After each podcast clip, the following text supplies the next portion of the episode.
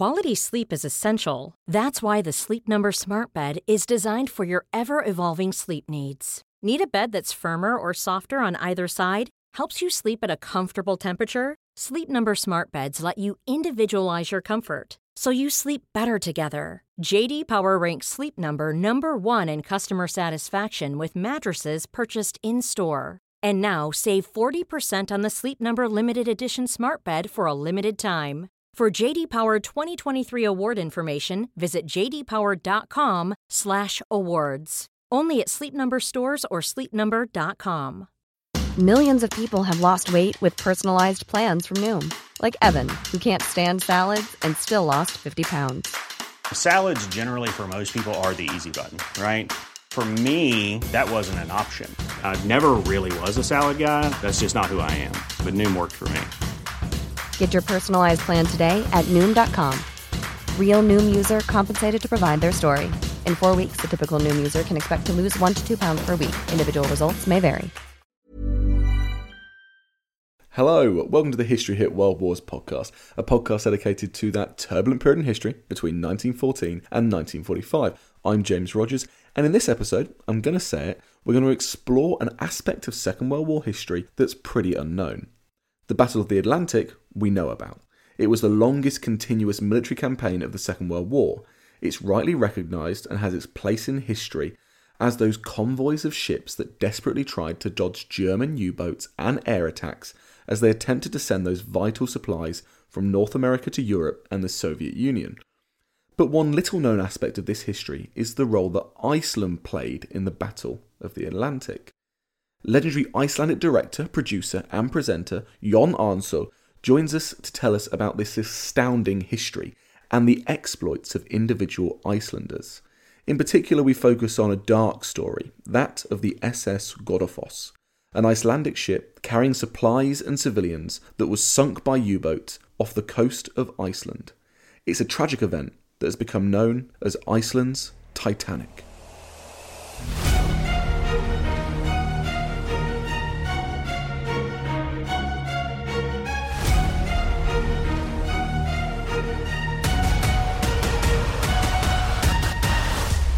Hi, Jon. Thank you so much for coming on the World Wars. How are you doing today? Fine. How are you? I'm good. I'm good. The nights are getting shorter. It's getting a bit darker here, but you're in Iceland, so you knew all about that, don't you? Yeah, uh, it's getting darker and darker, and and uh, the rainy season has started, as I call the winter here. Is it dark 24 hours a day at the moment? No, but it will get to that during Christmas. No, no, but it's been a lovely, lovely autumn. That's good. Apart from you've just had an earthquake. Yeah, that's Iceland. But uh, yeah, apart from that, we had some lovely days. Yeah, we had the earthquake, and that happens every now and then, and in between eruptions and so on and so on. I like this very chill Icelandic approach to, to earthquakes. Well, let's dive into um, another earthquake of sorts, I guess one that shook Icelandic society during the Second World War, and this was the sinking of the SS Godafoss. Now, what was the SS Godafoss? Well, it's a story that took place 75 years ago, and we are still talking about it and reciting it.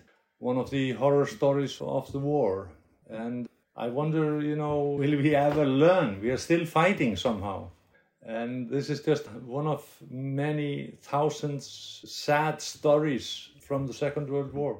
Icelanders, we are so optimistic. We call the war the latter war, the later war, as it was only two wars the Great War and, and then the later war, Second World War.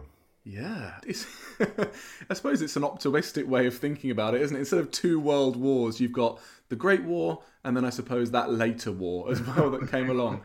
So, how was the SS Godafoss caught up in this? This was a ship, right?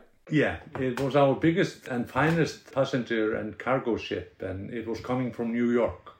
All our business during the war was with America, so to speak, you know all our goods import came from America because Europe was locked, except for uh, the fishermen, Icelandic fishermen that took their fish to England. But yeah, Godafoss was coming from New York via Scotland. In these days, uh, ships traveled in convoys.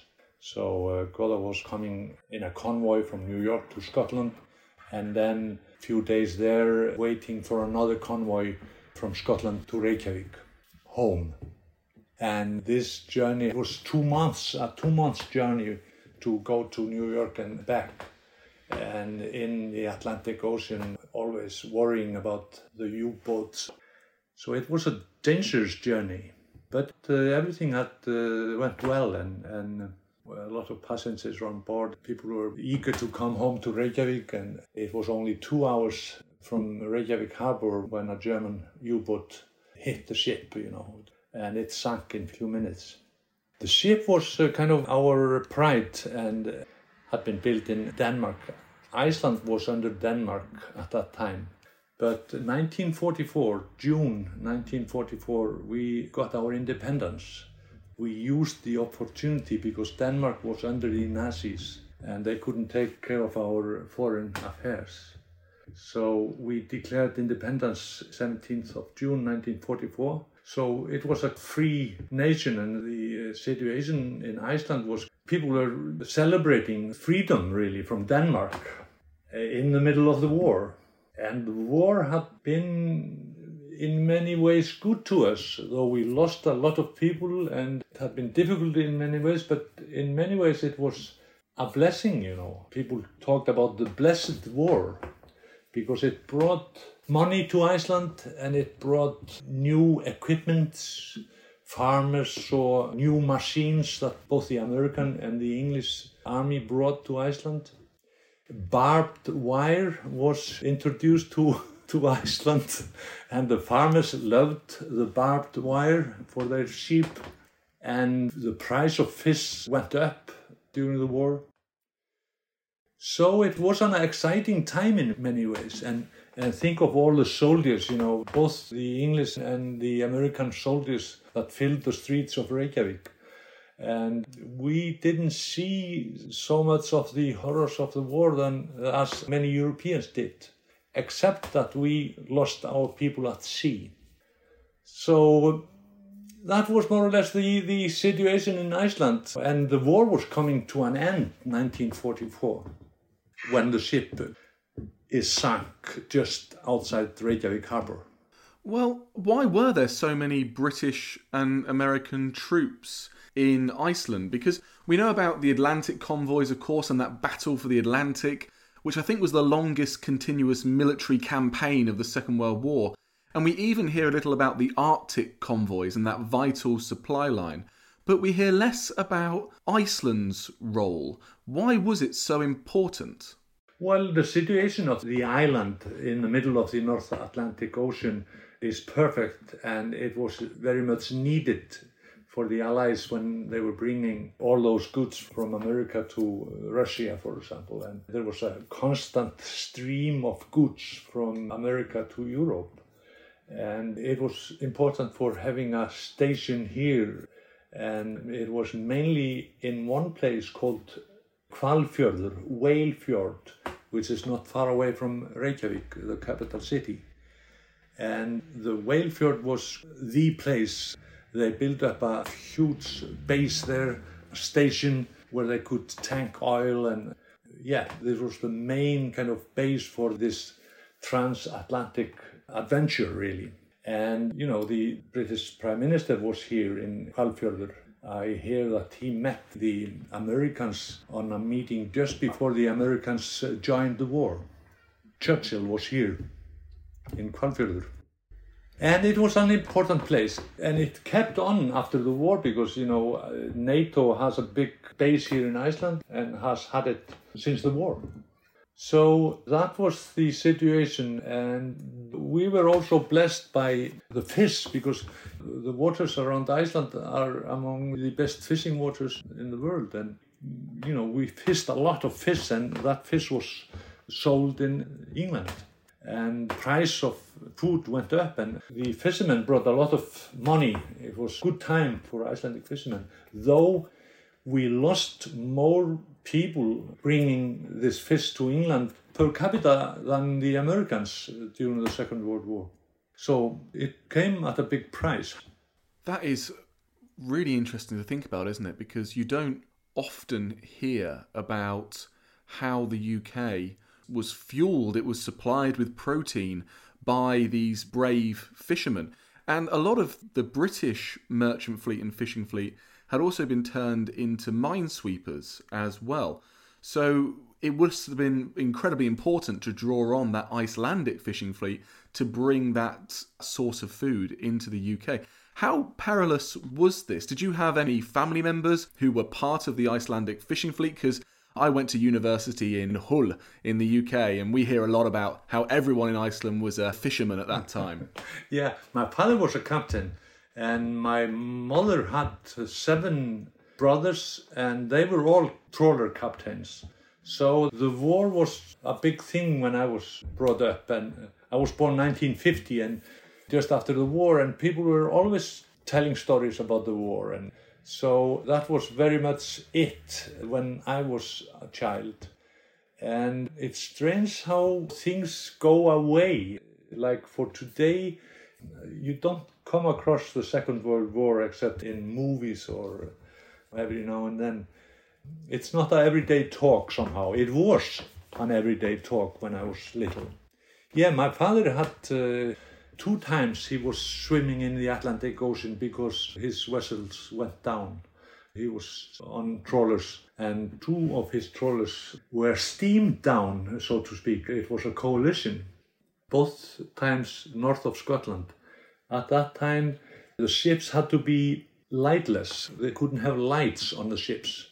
That was the rule. So, in the first case, there was a huge English cargo ship Duke of York that sailed the trawler down, and uh, there, there were only three people that survived, and among them was my father. And uh, similar things happened again, but he was saved, and he was taken in both cases to uh, England and I remember white, beautiful white trousers he had been given in England or in Scotland to wear after the accident. And later I used those trousers a lot. They were in when I was a youngster, teenager.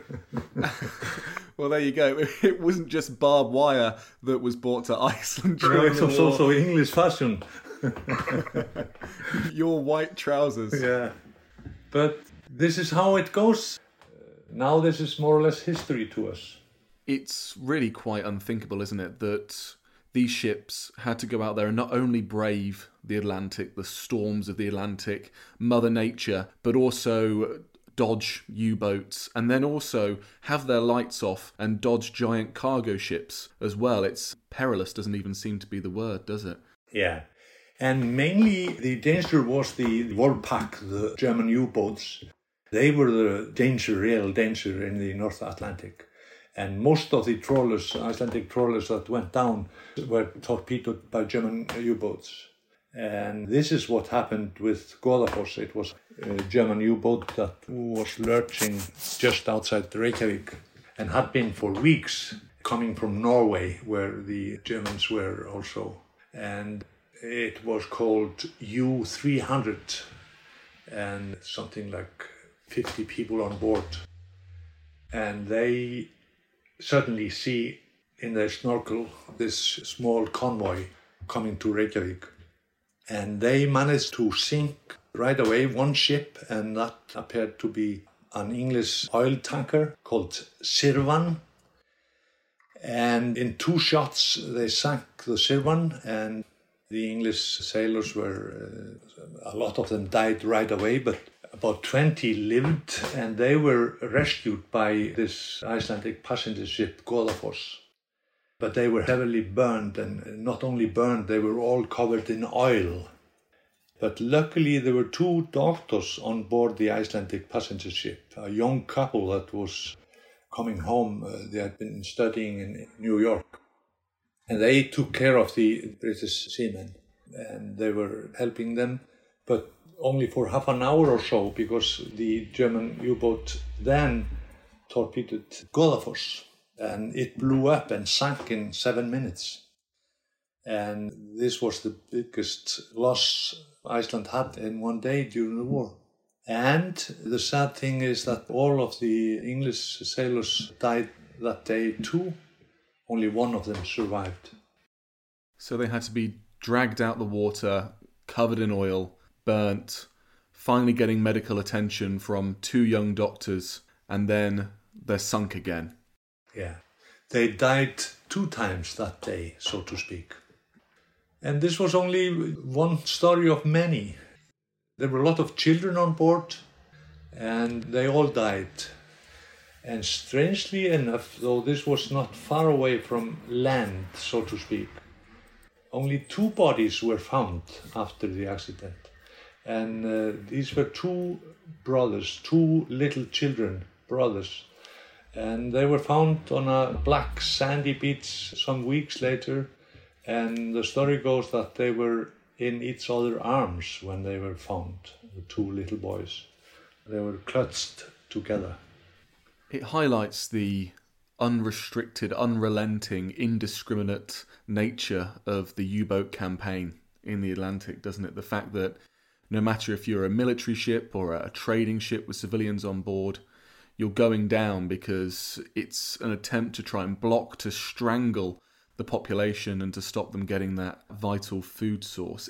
Is it perhaps right to say that this is Iceland's Titanic or Iceland's Lusitania? How has it gone down in Icelandic memory? Yeah, that's a good point. It's our Titanic accident somehow. And uh, there are books written about it. I did a television program on it a few years ago. And uh, people are also eager to find the, the shipwrecks. And there's been a lot of many, many attempts to find Godafoss on the bottom of the sea. Also, because not only that this is our Titanic, so to speak, but um, it was full of valuable things.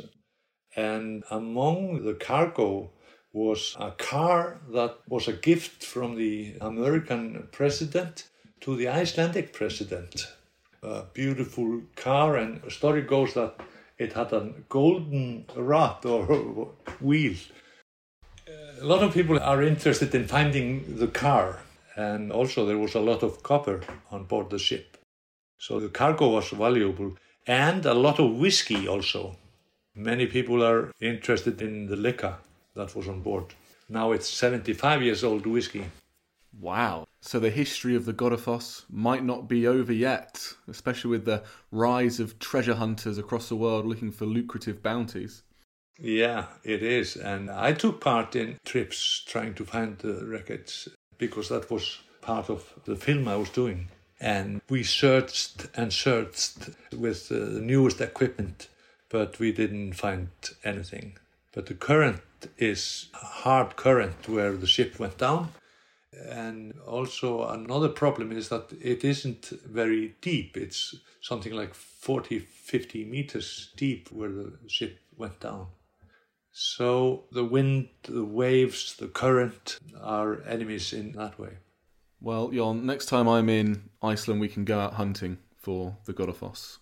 Yeah, and right now I'm working on another shipwreck, and that's a ship that went down stranded in Iceland 1667 and it was coming from the far east home to Amsterdam got bad weather north of Scotland and stranded in Iceland full of gold, silver, silk and diamonds.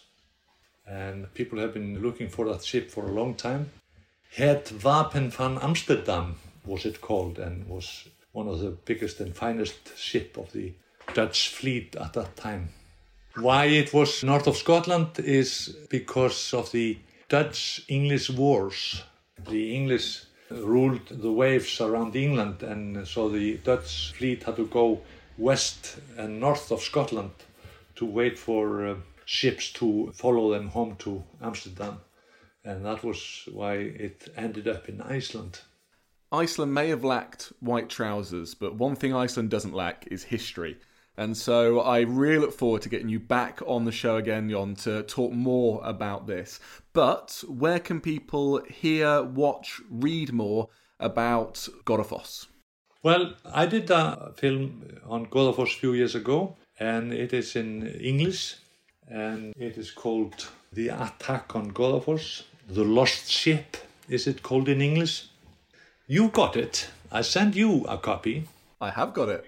I've, I've watched it. I recommend that anybody listening out there, everybody listening out there, to go and to watch this film. It sparked my interest so much that we had to get Jon on to talk about this fascinating story because it really does give us a glimpse into Iceland's role in the war as well, which, like I say, I really think is such an untold part of Second World War history.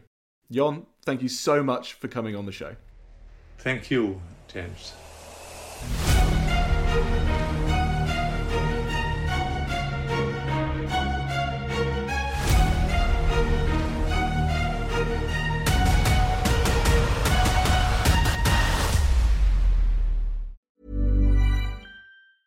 Normally, being a little extra might be a bit much, but not when it comes to healthcare. That's why United Healthcare's Health Protector Guard fixed indemnity insurance plans, underwritten by Golden Rule Insurance Company, supplement your primary plan so you manage out of pocket costs. Learn more at uh1.com.